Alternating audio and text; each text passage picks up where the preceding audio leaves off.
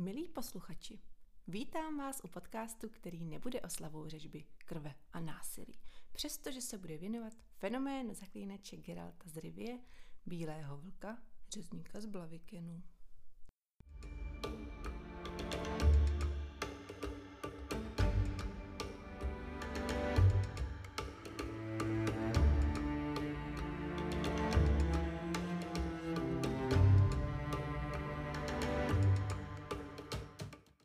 Takže minule jsme se dostali až na konec povídky Zrnko pravdy.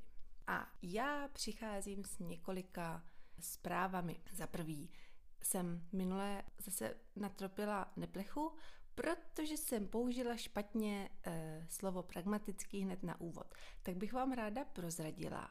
Třesky plesky, oho tentot, potentot, nikdy si pletu pojmy s dojmy. Ale není to u slova pragmatický. Tam jsem opravdu udělala prostě jenom chybu, nějak mě to nedošlo. Samozřejmě si uvědomuji, že to slovo se vůbec nepoužívá v takovémhle kontextu. A do toho ještě jsem vás opět, ale opět zmátla. Tím, že jsem řekla, že se po Zrnku pravdy budeme věnovat otázce ceny. Takže ne, řekla bych, že většině z vás bylo zřejmé, že jsem se to opět spletla s menším zlem. Za což se omlouvám. Žádám vás, abyste mi odpustili, ale vím, že chybovat je lidské a odpouštět je božské, jenomže tím, že mám podcast, tak odpuštění nežádám jen Boha, ale i vás. Tak a druhá věc. Minule mě napadla taková zajímavá, zajímavý výzkumný projekt a potom, co jsem vydala sedmou epizodu, jsem si večer, nebo jsem prostě po jednom dni se koukla, jaký mám vlastně publikum, kdo jsou ty první, který epizodu poslouchají. A zjistila jsem, že tam je sto procent žen, sto procent ve věku dvacet osm až třicet čtyři let. Takže jsem si řekla, že to jsou takový opravdu moji věrní souputníci, čímž samozřejmě nechci nikoho dalšího diskriminovat. Jenom tak jako zmiňuji, že to pro mě bylo opravdu zajímavá informace. A tak jsem tak přemýšlela, že bychom si mohli založit třeba ligu zaklíneckých práv nebo klub sveřepík zaklíneček. Samozřejmě, že by tam nebyly žádný vstupní ani měsíční poplatky. No a Bůh ví, čím bychom se zaobírali, že jo, to bychom všechno vymysleli, stanovy, obsah činnosti našeho spolku. Nebudu nad tím přemýšlet a vy nad tím taky přemýšlejte, holky. Kdyby se chtěla přidat i někdo jinačí, asi bychom mu to umožnili, nebojte. Ale musel by to být ten člověk, který si poslechne epizodu hned den vydání. Ne, to si opravdu dělám srandu. Tak, já už pokročím ve svém blábolení. Já vás tak trochu upozorňovala, že dneska ta epizoda nebude dějová a nebude nás posouvat v ději. Takže pojďme si udělat takový srovnání nebo průřez povídkou Zrnko pravdy, respektive i pohádkou Kráska a netvor. A neděste se, podle mě to bude zajímavý.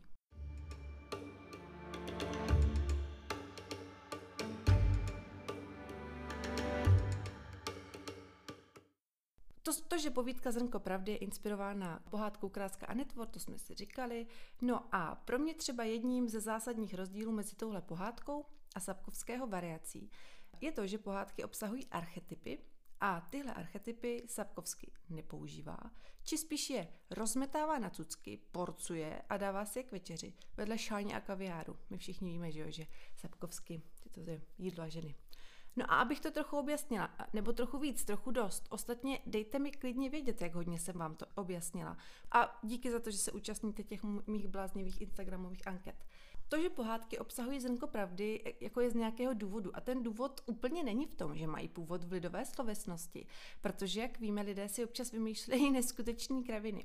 Zrnkem pravdy není myšleno to, že by v pohádce zaznělo třeba, že jedna plus jedna jsou dva, ale že za příběhem stojí nějaká pradávná moudrost, která je schopná určitou skutečnost odhalit v té nejpravdivější podobě, jako například, že pravá láska je klíč i zámek zároveň. No a k těm archetypům. To je právě takový určitý prapůvod té vyjevené pravdy ve většině pohádek, nebo toho zrnka pravdy, chcete-li. Máme tady něco, co se jako všechno dohromady vlastně prolíná, protože fantasy literatura obsahuje pohádkové prvky, ať už v ní je jakákoliv konkrétní pohádka zmíněna nebo ne. A současně také obsahuje mytické prvky, no a pohádka a mýtus jsou zásadními projevy archetypů. S tímhletím pojmem přišel jeden z největších myslitelů a vědců dvacátého století, Carl Gustav Jung. A Jung jako první použil tenhle pojem, ale i on sám věděl, že to není nic, co by vymyslel on, že to je tady, co společnost světem stojí, Můžeme ho nalézt například u Platóna v podobě takzvaných eidos. Když si někteří lidi třeba zkusí vzpomenout, na střední škole brali filozofii, tak tam se to určitě zmiňovalo. Já si tenkrát pamatuju, že jsme se bavili o nějakých těch ideálních trouhelnících a mně vůbec nedocházelo, co to jako je. Vlastně i Jung mi pomohl pochopit, co to ten archetyp, alias prapůvodní obraz je. Archetypy jsou nějaké původní ideje nebo obrazy, prvopočáteční typy. No a samotný pojem archetyp zásadně souvisí s kolektivním nevědomím. A kolektivní nevědomí je ta část psyché, která vyvírá z kolektivní zkušenosti, jakési paměti lidstva, která se mu jako celku zapisuje do D N A na základě prožitých skutečností. Potom se stále ptejme, že jo, proč jsme tak hrozně náchylní k nemocem, a to fyzickým i duševním, když žijeme s kolektivním nevědomím Evropana dvacátého století, žijícího ve středovýchodní Evropě. No. no a svět kolem nás, ten, kterým jako reálně žijeme, je dle Junga pouze stín, a ta realita, ukrývající se za tímto stínem, je právě ta věčná forma, ta podstata, archetyp. A tím se dostáváme k tomu, že zatímco pohádky a mýty nám vyjevují právě tyhle archetypální obrazy, tak variace Sapkovského nám předkládá dle Jungovy terminologie stín, vlastně jenom nějaký odlesk prapůvodní formy, který ale všichni žijeme a který je proto mnohem bližší realitě. Ukazuje, jací lidi jsou, zatímco pohádka ukazuje pomocí archetypální postav, jací by lidé mohli být v té nejlepší podobě, nebo třeba i dejme tomu měli být. V pohádkách se postava střetává s archetypy, to znamená, že se vědomí konfrontuje s nevědomím. A díky těmto střetům se hrdina nebo hrdinka s jeho osobností vyvíjejí, dozrávají a stávají se komplexním celkem. Jinými slovy, cílem archetypů je přivést do vědomí to, co bylo nevědomé či předvědomé, a tak vědomí proměnit.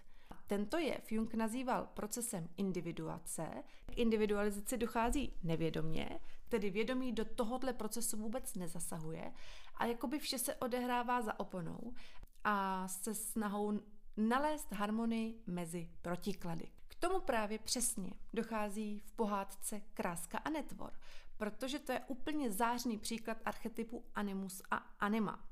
Já se vám to nějak pokusím přijatelnou formou vysvětlit, o co jako tady jde, jo.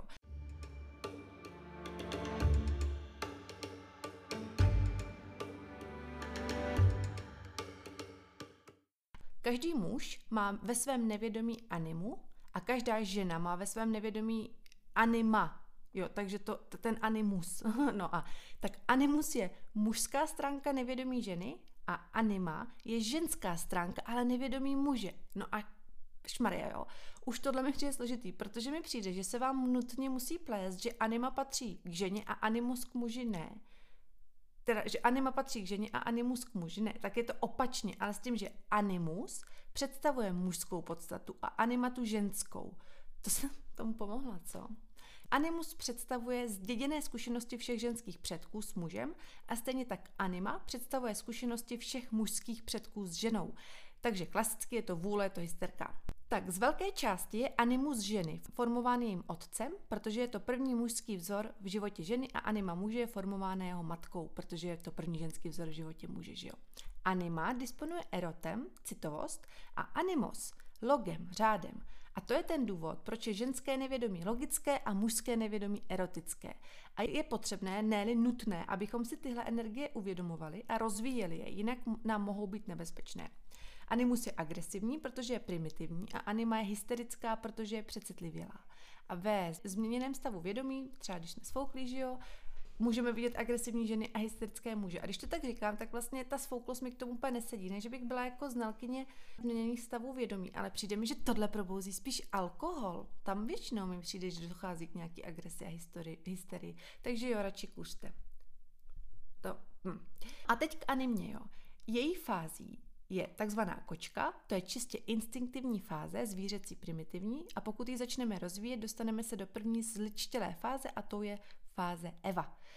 Eva je pudová a neumírněná. A druhou zličtělou fází je Helena. Tato fáze už je erotická, muž začíná rozumět vztahům a dostává se do třetí fáze, kterou je Marie, a Marie se rozvíjí duchovně. Muž se na něco zaměří a do toho se zcela ponoří, tedy myšleno v duchovní sféře, ne, že je pořád v hospodě nebo, nebo něco kutí ve sklepě.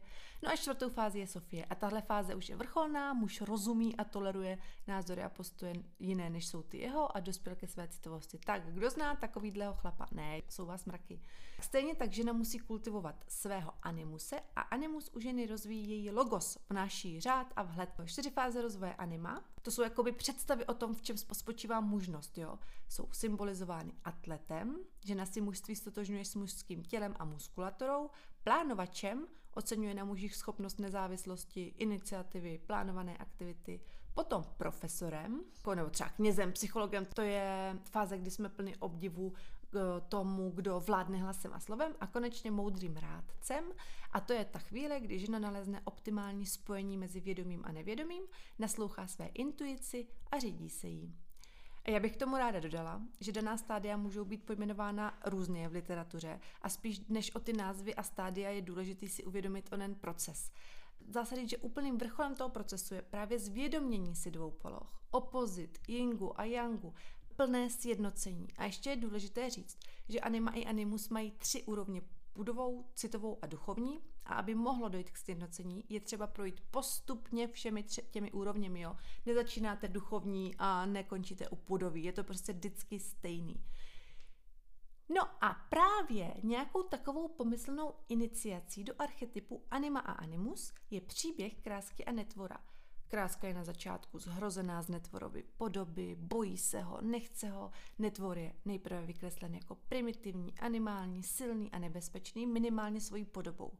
Jejich společná cesta kultivuje jejich animu a anima a dostávají se z té pudové sféry, ve které kráska chce zdrhnout a utíkat a utíkat, a netvor by ji nejradši rozsápal. No a na té úrovni další kráska probouzí svůj cit, kultivuje tak netvorovu animu, zatímco netvorí ukazuje podoby maskulinity na archetypální úrovni, a tím, že ho ona skrotí, se sama vyrovná se svojí mužskou nevědomou součástí. Ona ho sice skrotí citem, láskou, ale stále se jedná o jakýsi moment, ve kterém je ona pánem situace, protože netvor je jí nebo smrti vydán na milost a nemilost, ale je to opravdu myšleno spíš jako jí.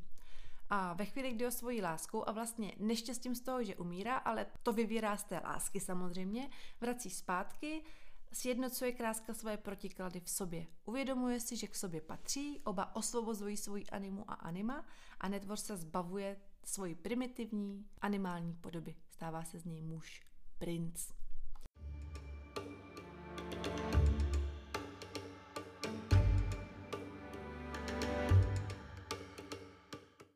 A jak už jsem říkala výše, Sapkovský pojetím téhle pohádky sežere tu archetypální strukturu příběhu.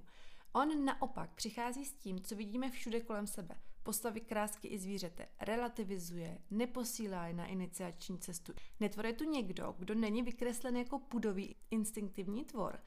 Nivellen jako nikdy nestratil svoji lidskou duši. Je to prostě normální týpek, který má prostě jenom tělo netvora. Dokonce by se podle mě dalo říci, že má citlivou povahu, která si uvědomuje například to, čím vším si ty holky, které mu otcové přivádějí do zahrady, musí projít, že tam prostě dochází k velkým strachům, k nechoti, k odporu.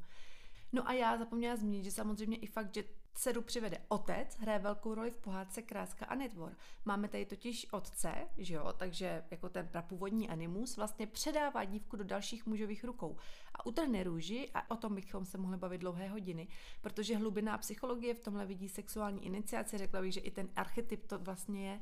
Já se v tom nebudu tolik babrat, abyste se nezbláznili a nervali si doma vlasy. Opět tady u Sapkovského jsme u relativizace, protože se nejedná o taťu Lendu, který mu je hrozně líto, že svoji dceru musí dát do rukou netvora, ale o různé typy otců. Některý své dcery bijí, některým záleží mnohem víc na pytli zlata, to asi většině. Ten náš tatínek z pohádky dal dceru netvorovi, nebylo zbytí, dá se říct, jo, nemohl volit jinak.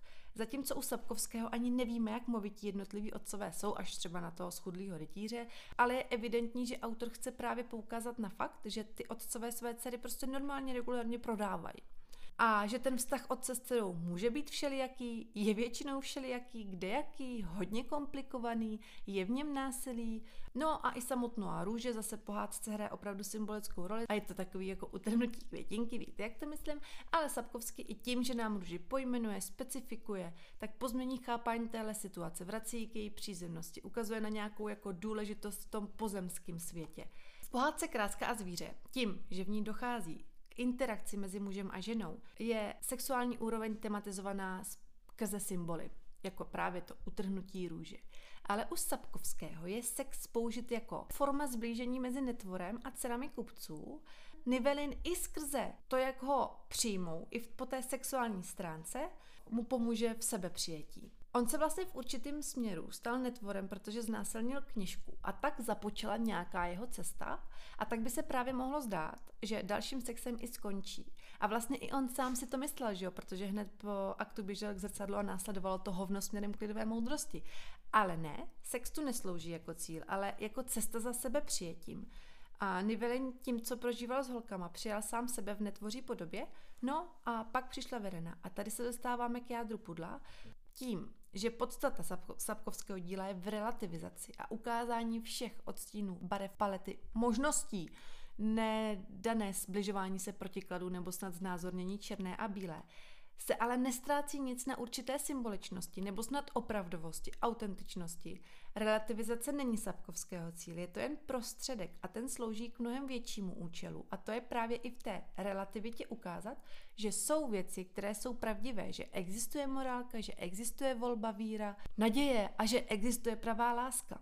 A ta pravá láska nezná mezí, nezná pojmy, překračuje hranice toho, co si my lidé stanovujeme za přijatelné nebo možné, překračuje naše hranice možností a tím nám ukazuje další horizont, který nás čeká k překonání, k nalezení, k přijmutí. Vereena je upír, bruxa, netvor, opravdový, krvelačný, rozsápává lidi na kcucky a přesto přeze všechno je schopná ze všech možných přítomných děvčat oné pravé lásky.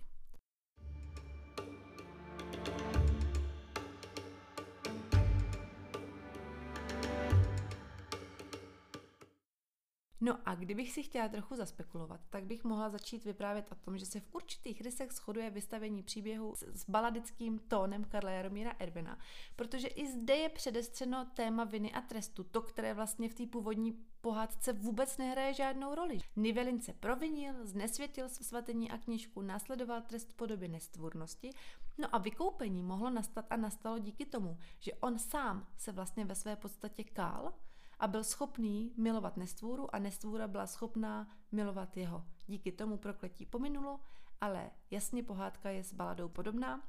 No a kdybychom ještě chtěli hledat nějakou psychologickou hloubku a sdělení, já už jsem to teda jako dost naznačila, podle mě to tam najdeme, protože Nivellen nebyl spokojený sám se sebou. Byl to neduživý mladíček, syn dost velkého zvířete, asi opovrhovaný, nedoceněný, i bych použila horší adjektiva. No a získal netvoří podobu, ve které díky dívkám, ale i sám sobě, protože se uměl otevřít, získal sebevědomí, získal sebehodnotu a nakonec došel k tomu sebepřijetí. A víte, co se říká? Že až když vy sám milujete sebe, tak vás opravdu může milovat druhá osoba. Ve chvíli, kdy právě u Nivellena došlo k tomu smíření sám se sebou, už se nechtěla měnit, už to bral tak, jak to bylo, v tu chvíli nalezl pravou lásku. A i takhle můžeme povídku Zrnko pravdy číst. A, a já musím říct, že jsem v Sapkovského variaci těch zrnek našla hned několik. Povídka na mě opravdu promlouvá živým příběhem, který by snesl ještě mnohem, mnohem víc interpretací. Na mě původní pohádka a motiv Krásky a zvířete silně působí. Mohlo by se zdát, že žena se tu nachází v nějaké roli oběti, ale mě ten příběh strašně hluboce dojímá. A třeba když se podíváte na ty moje obrázky na Instagramu, tak ty na mě hrozně silně působí. Na mě ta láska z nich dýchá. A chtěla bych k tomu říct, že pro mě existuje mnoho podob ženy, mnoho našich poloh. A tahle, vykreslená v pohádce, je jen jedna z nich. Žena silná ve své citovosti, ve schopnosti přetvářet druhého svojí láskou, ta, která určuje, jakým způsobem příběh končí, ale ne silou, ale jemností, protože v té je opravdová síla. A tady bych ještě na konci citovala Annu Frankovou. Z dlouhodobého hlediska je největší zbraní laskavý a jemný duch. Abych to shrnula, přestože si Sapkovský s pohádkou hraje a dalo by se říct, že ji částečně boří, znesvěcuje svými postavami vykreslenými často v barvách smilníků, otců tyranů. Zanechává v ní poselství. Jeho povídka má vyšší princip, autor nenechává čtenáře v nějaké konečné, naprosté deziluzi, ale ukazuje, že některé věci mají smysl větší než jiné. Dá se opět říct, že tohle je v malém to, co platí pro celé dílo Sapkovského, že rozbíjí archetypy, které jsou typické pro fantasy literaturu nebo alespoň minimálně tu hrdinskou, vezměme si třeba Pána prstenů nebo Harryho, a že nás vede cestou stínů, tedy cestou tisíce odlesků, praforem a praobrazů, vykreslených v jeho podání do malinkých detailů. Ale to rozbíjení struktury není bez významu, má nějaký důsledek, má nějakou příčinu, má své důvody, ale hlavně nám nese zprávu. Není to rozbíjení pro rozbíjení, je to rozbíjení pro nové sestavení, které je uspořádané třeba trochu chaoticky, ale o to uvěřitelněji, autentičněji, opravdově a se sdělením. Tak a příště nás čeká menší zlo. Konečně se dostáváme k příběhu, ve kterém vznikla Geraltova přezdívka Řezník z Blavikenu. Sledujte, lajkujte, sdílejte, hodnoťte, běžte i na Pottervu hodinku. My budeme za všechno strašlivě rádi, protože jsme přece jenom, nechci říkat ty ženy, protože jsme přece jenom lidi, potřebujeme zpětnou vazbu. Strašně nás zajímá, co si myslíte. Hrozně rádi to děláme a máme furt takový záseky, že si to strašně užíváme, že nás to hrozně baví a pak si najednou řekneme, ježiš, baví to vůbec nikoho s náma, a pak zase nám někdo napíše, tak si řekneme, je, to je taková krása, a takhle my si poslední dva měsíce jedeme. Mluvím o nás dvou, protože Pottervu hodinku mám s Brumbárou. Takže já to tak jako prožívám, díky bohu s někým, ne sama, protože bych teda chtěla říct, že bych to sama prožívat nechtěla. Přijde mi to strašně v určitém směru náročný a to si nechci stěžovat. Instagram je náročný. Je to taková platforma, kde fakt čekáte nějakou odezvu a když se vám ji nedostává, tak to způsobuje neštěstí a to musím říct, že nějakým způsobem asi už jako umím pracovat se svojí psychikou, Brumbára taky, a přestože se nám občas stává, že, že nás to postihne. Tak jo, se mějte fanfárově a zachovávejte mi věrnost.